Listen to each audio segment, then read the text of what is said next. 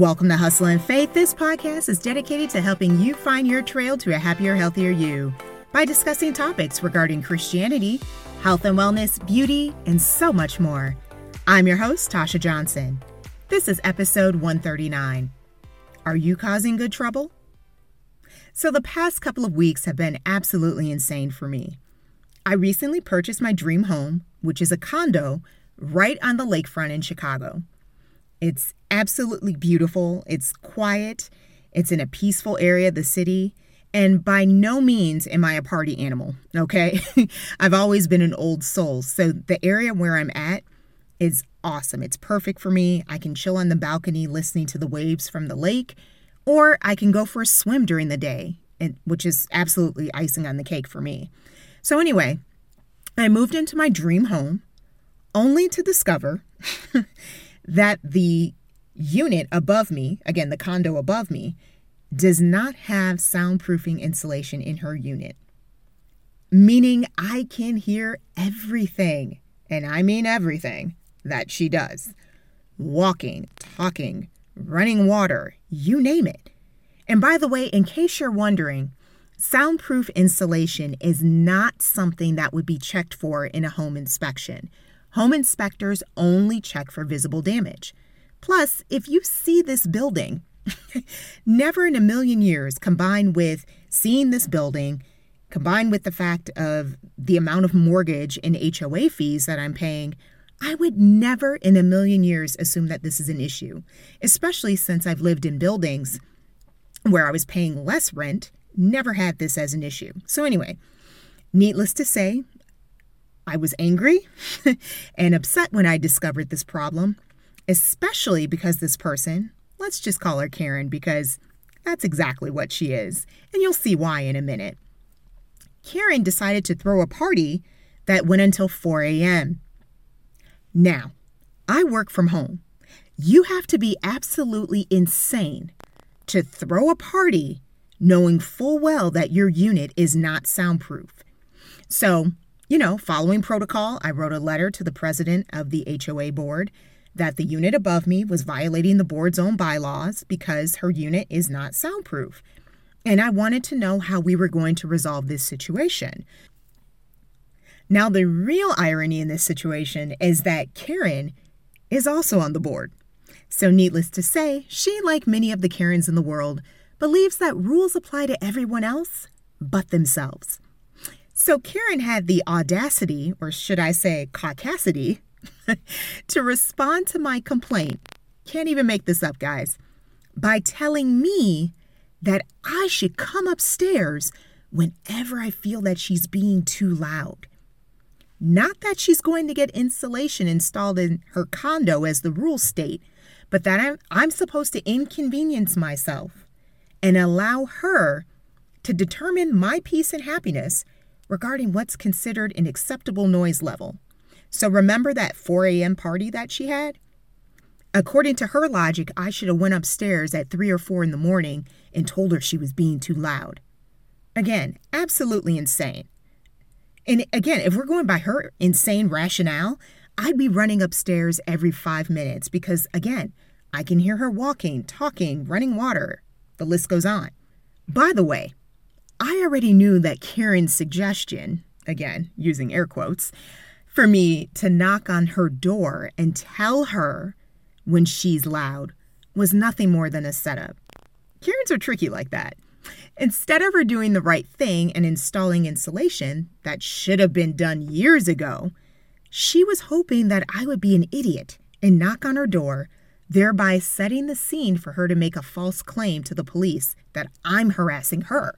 She's definitely the type that has the cops on speed dial and would rival Amy Cooper's White Woman Damsel in Distress Act. And I'm not even trying to go down that route. Everyone on the board are friends.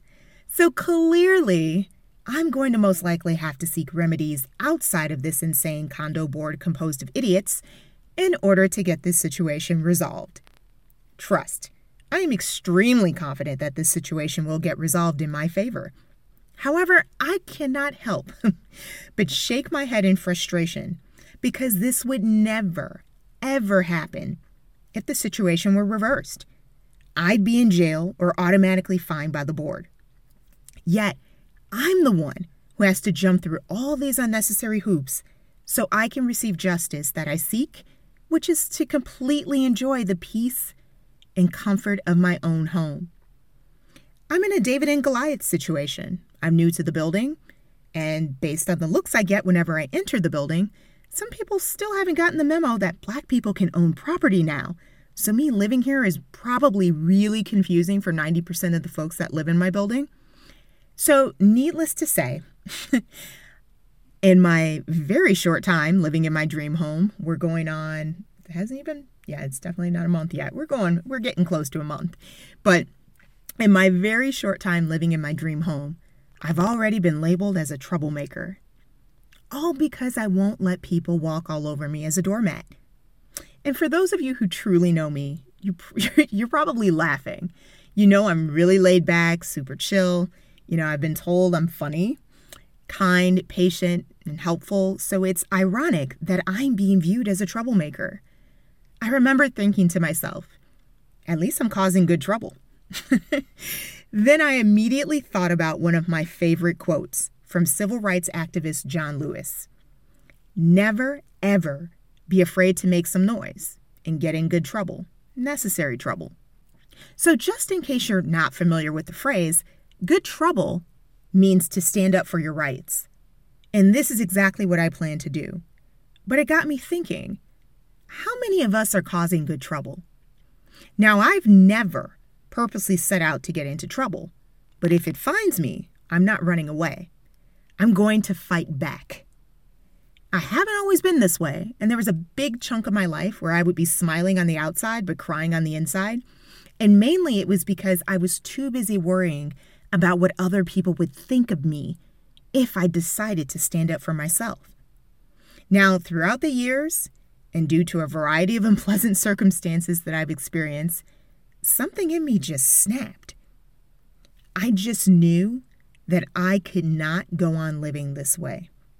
People are going to talk about you no matter what you do. So, like my mom said, make it count. Regardless of what you decide, you're bound to upset someone. So, make sure whatever you decide is in your best interest. And so, I can't exactly recall the exact moment, but I think it was in my early 30s when her advice finally started to click for me. When you cause good trouble, the bullies, or Goliaths, if you will, feel threatened. Their entire definition of success is based on whether you fear them. And so I've learned that living a life causing good trouble can be scary at times. However, the damage that allowing Goliaths, also known as bullies, can cause will greatly diminish your quality of life. Trust me, I've experienced both sides of this coin, and I'd rather live a life filled with good trouble. There's so many benefits to living a life filled with good trouble. One of the beauties of living a life filled with good trouble means that you can hold people accountable for their actions. I truly, truly believe that the majority of the chaos that you see in this world is due to the fact that so many miserable, people are not being put in their place. They insist on viewing themselves as a victim and will blame anyone or anything other than themselves. Oftentimes, bullies feel powerful not because they're right, but because they think that there is safety in numbers. They don't realize that those people who support these bullies, out of fear, will leave that bully alone the moment that someone who causes good trouble exposes that bully's insecurities. Another one of my favorite benefits of causing good trouble is that it empowers you to make decisions that protect your sanity. there have been countless times throughout my journey through the corporate world where I've just wanted to scream. Regardless of how hard I worked, and even if I achieved my goals, I still felt invisible. And it was a complete slap in the face to see that success in the corporate world often relies on who you know instead of what you know, and whether or not you're viewed as a team player. Totally using air quotes when I say that word, team player. That phrase always makes me laugh because what it really is, is code for How much nonsense are you willing to put up with on a daily basis to prove that you fit in? The most frustrating thing about both of the aforementioned is that neither one of these things I just mentioned have anything to do with you actually performing your job. It's super frustrating for someone like me because I'm more quiet at work, okay? I'm big on living a drama free life. And so, one of the best ways that I've learned to stay out of office politics is to stay to myself at work. It's less of a headache for me.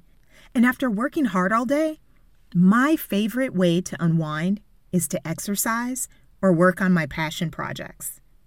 My willingness to make good trouble has allowed me to, last but not least, work on projects that use my creativity to help inspire others to achieve their goals. I can personally attest to the fact that there's no such thing as making it to the top alone. God has blessed us with a variety of talents. We may not get to use them in our 9 to 5, but that's why it's important to reclaim your time after work so you can discover or develop talents that can position you to be a blessing in someone else's life. If you need a boost or push, I'm more than happy to help, but only if you're willing to step out in faith and get into some good trouble. Thanks so much for listening to today's episode. If you enjoyed listening to Hustle and Faith and would like to support the show, please consider sharing it with your friends, leaving a review, donating, or making a purchase at Starring You Crew, our fitness apparel shop. Remember, if you're everything to everyone, then you risk being no one. You never know who you will inspire. See you in the next episode.